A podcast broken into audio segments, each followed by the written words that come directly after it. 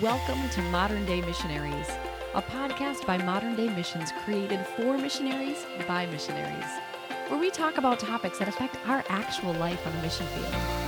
This is a space where we get practical and personal and talk about the day-to-day real challenges and joys of this crazy life God has called us into. I'm your host, fellow missionary Stephanie Gutierrez.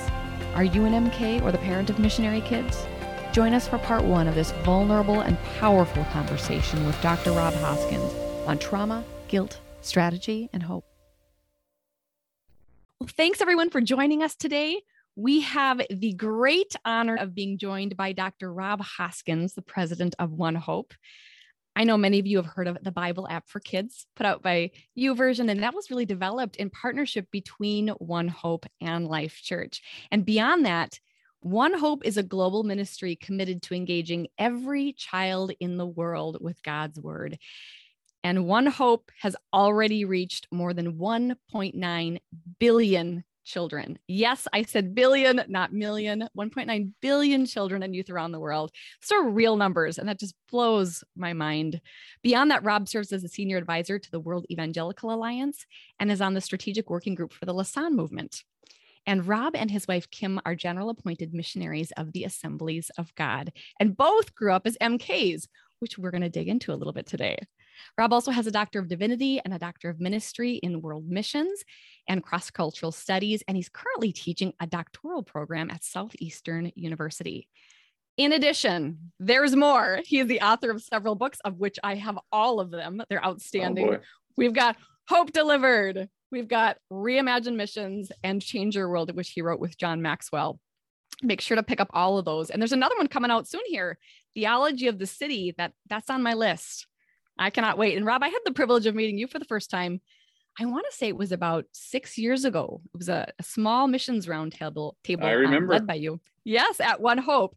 And that was a day I will never forget. And I don't say this to be kind or to flatter. I say it very sincerely, but you are one of the most brilliant and passionate people in missions I have ever had the pleasure of meeting. Well, I really genuinely mean that. That is all true. I'm sorry this is on video because you can see me blushing right now. So. I am thrilled beyond words that we have you with us today, speaking from your missionary heart to ours. And there's about 1,000 questions I'd love to ask you in directions we could go in. But I know when you and I were discussing this beforehand, we decided to take it in the direction of family relationships and missions, because you are the son of missionaries, legendary missionaries at that. You grew up as an MK, so did Kim, and you're passionate about children because that's what One Hope is all about. Yeah. And a lot of our missionaries are parents of kids and other ones are MKs, and it's such a unique experience, and it's not easy. And I'd love to just begin by hearing a little bit about your MK experience. What was that like for you?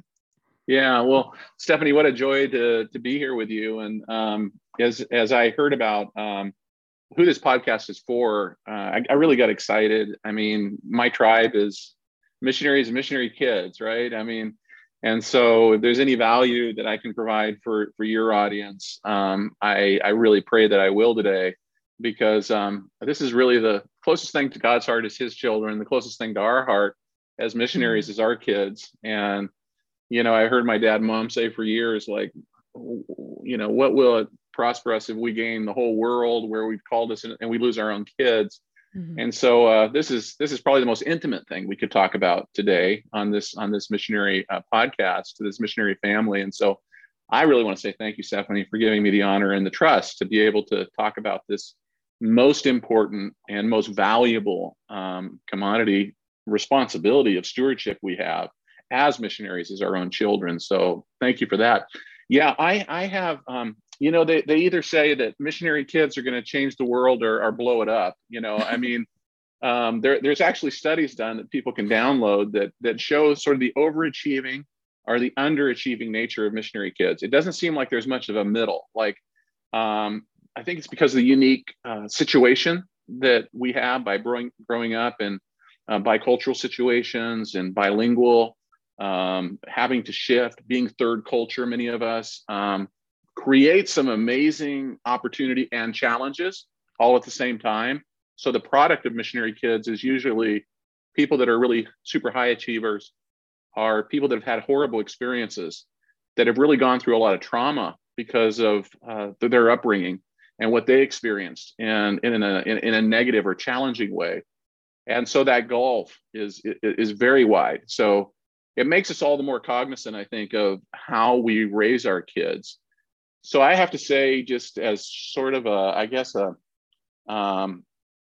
just a full transparency, in my own family, we sort of experience both. Obviously, I'm in mission.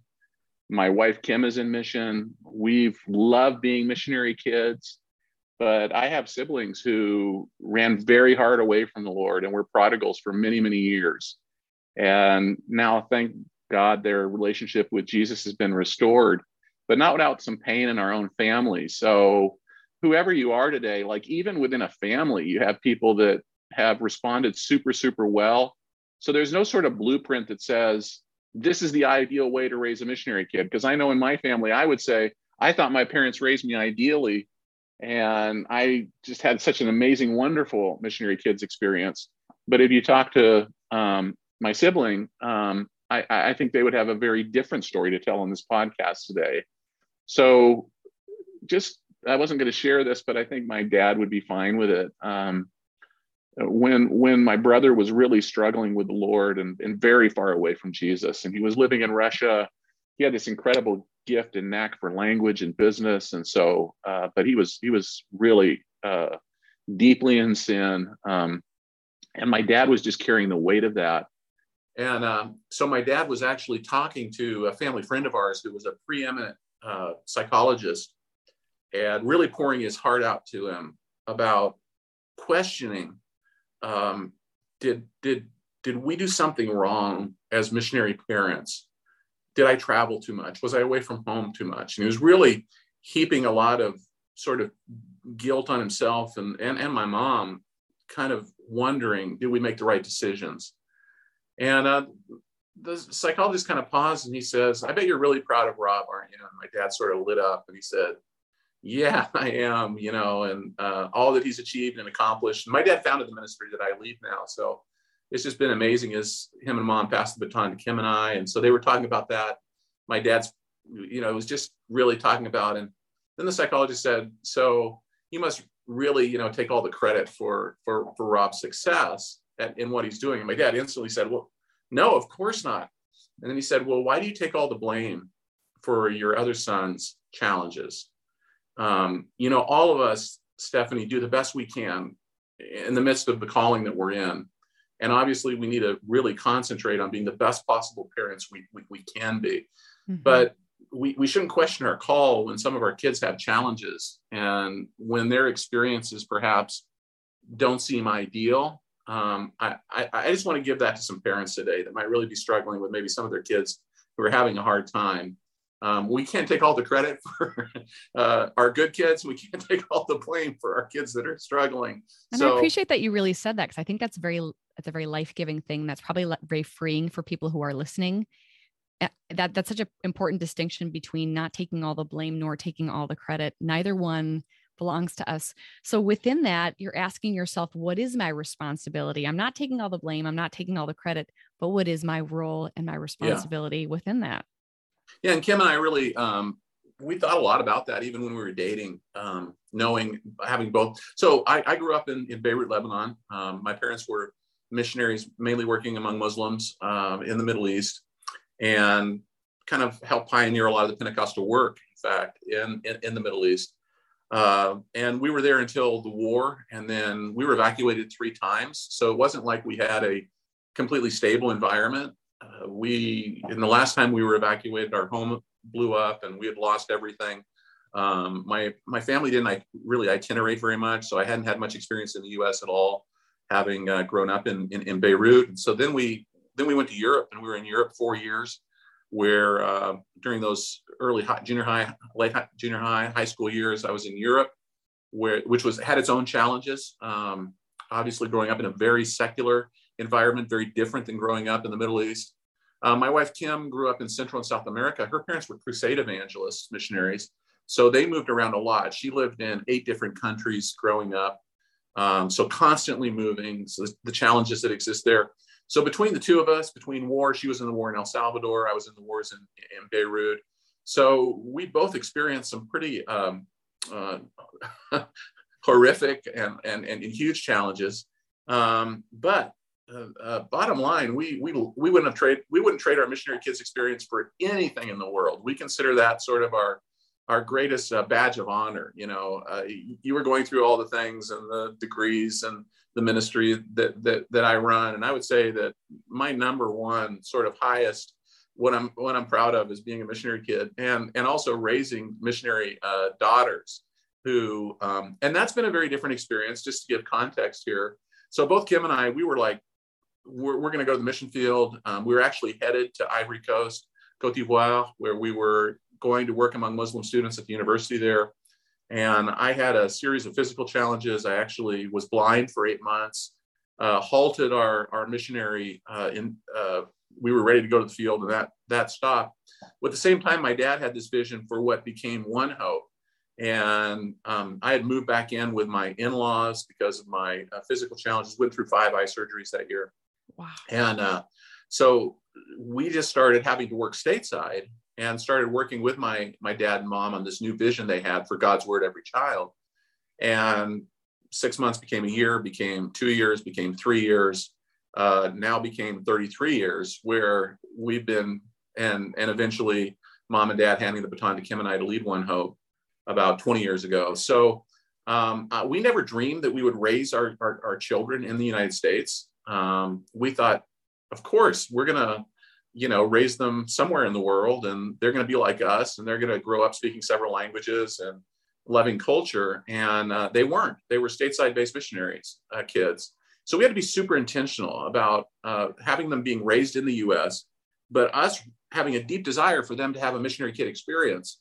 So we had to be very intentional about that. But I think that same intentionality would have come whether we were on the field or whether we were based stateside.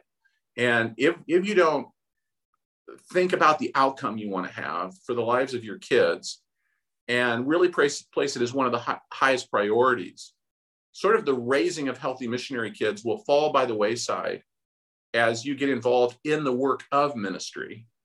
And you're sort of hoping that they'll catch it, that of course they'll see what, mom and dad are called to, and they're participating in it because they're around it. But it's not enough. I think you really have to begin to think at the earliest of ages, what experience is my child having? And is it a positive experience? And am I mindful continuously of the uniqueness of raising a child as a missionary? And there are very unique challenges. Besides the cultural challenges that exist, there's the pressures that exist. They're not just missionary kids, they're preacher kids. And there's all kinds of pressures that come with being a PK. And then, of course, we see this moving from one culture to another, and re-entry culture shock, which I experienced when we moved from France to the United States when I was 16. I'd only lived in the United States for 1 year when we were itinerating 1 year. So I was really a fish out of water coming back in as a 16-year-old and doing 1 year of high school before I went into college and university, which wasn't a lot of time to re-assimilate. So we have unique challenges, and we have to be unique parents. We can't just say, we're just going to raise our kids like everybody else, because the context is different than everybody else. So we've got some bells chiming here. I hope that's okay. Maybe it's a dramatic pause because it's a wake up bell, right? I mean, we really need to wake up as parents and say, let's really plan and let's follow that plan. And Kim and I did that with our girls, and I'm so grateful and thankful that we did. And I love what you said there. You mentioned two things. You mentioned setting outcome. So deciding what is it that we want our kids to experience. And then you mentioned evaluation, pausing and saying, hey, is this working? How are my kids doing? So with you and Kim, what were some of the outcomes that you wanted your kids to have as MKs? Well, I think one thing that both Kim and I loved about our missionary kids experience was the proximity we had to our parents and our family, and being integrated and involved, so that it wasn't our parents are missionaries and we have to go with them, but it was we're a missionary family, and us feeling, both Kim and I, like being a part of it from the very beginning, and them sharing with us things that perhaps maybe some parents in other professions wouldn't have shared with their children because it wasn't essential or necessary. But our parents sort of felt like we dragged our kids into living in a war zone in Beirut, or moving homes 8 times, 8 countries, 8 different countries before you're 12 years old. Like, so they sort of sense this responsibility of saying that we need them to come on this journey with us. And that means including them, and sort of a level of transparency with your children that might really not have happened in a quote normal profession. And I think that was really, really important. And as Kim and I analyzed, what did we love about our missionaries' kids' experience is that integration of saying we are a missionary family and that we're in this together. And that means knowing when to draw the line. I remember our missionary board, when we were going to go to Ivory Coast in Africa and we were being interviewed by our denomination, they actually said, well, for that part of West Africa, we want your kids to go to boarding school. We have a great boarding school out in West Africa. And Kim and I just drew the line in the sand and said proximity and our kids' involvement in our missionary life is primary to us. And that was a line in the sand. And for a few weeks of interview process, they had said, well, then you probably can't be sent out with us. And that was just tragic because Kim and I had both grown up within our denominational structure and felt like it was our home. It was our ecclesiastical home, and it was our missional home. But that was something we weren't willing to give up on. And finally, they relented. And as I said earlier, because of my physical challenges, we never actually went to West Africa. But I'm glad that we sort of faced that challenge early on, even before we had kids. We hadn't even had a child yet. We were just about to have our first baby, but we had said, no, for us, I'm not saying boarding school is wrong. I'm just saying as parents and as a family, you've got to figure out what's right for us and have those convictions and those values. I think we all know, we've heard the Druckerism, culture eats strategy for breakfast. I think though sometimes with missionaries, strategy eats culture. Wow. And we start really seeing that as we get into the heat of the battle of missionary work, and we're doing important work, right? We're there saving people. We're there proclaiming Jesus to people who've never heard it before. We're establishing churches in places where they've never been established. We're building educational institutions where there's never been any theological education before. I mean, these are massive kingdom strategies. And we have that responsibility to say, I have a stewardship over these huge kingdom strategies. And if we're not careful, those strategies become a higher priority than our children. And Jesus never intended, we don't serve a schizophrenic God who tells us, bring up spiritually healthy kids and sacrifice them at the altar of kingdom strategy. That is not Jesus's plan for any of our lives. So if we're not intentional and we don't have those values firmly established within our home, within our family, and the decisions we're making as parents, kids are usually the ones that are going to suffer the consequences of that the most. That's such a great point. And I love that you're bringing up that tension between taking care of your kids and then also strategy. So culture and strategy, your family side, and then what also God has called you to do. And sometimes, as with many things in life, you'll see people pendulum swing. And they'll, as Andy Stanley talks about, they'll try to solve a tension rather than manage it by either going, you know what, I'm not going to take my kids to church. I'm just going to be with them, and I'm only going to be with them, and I'm going to huddle down in this kind of isolated bubble, or they'll kind of ditch their kids and go off and do ministry. And so it's balancing that tension between the two. And that takes constant evaluation, as you pointed out, clear outcomes and constant evaluation. One of the things I really love that you're bringing up right now is the difference between a missionary family and missionaries with kids. I think that might be a really interesting and different way of looking at it for a lot of families. And you mentioned a couple of the things for you and Kim, where proximity was one of the ones that you really wanted, transparency, letting them see a little bit of what was going on, and then inclusion, them being a part of it. Can you speak more into what that looks like, that inclusion or that sense of ownership that missionary kids well, as you say, should have, or you wanted your kids to have? Yeah. And I think, you know, look, when we say we're missionary parents, we can't pretend that we have a homogenous context and that all of us are doing ministry in the same way. I mean, some of us are church planners, some of us are educators. Some like me now are kind of missions executives, and there's sort of a, so there's no blueprint that sort of says, this is how you involve your kids in the work of missionary life. I think all of us have to figure that out on our own.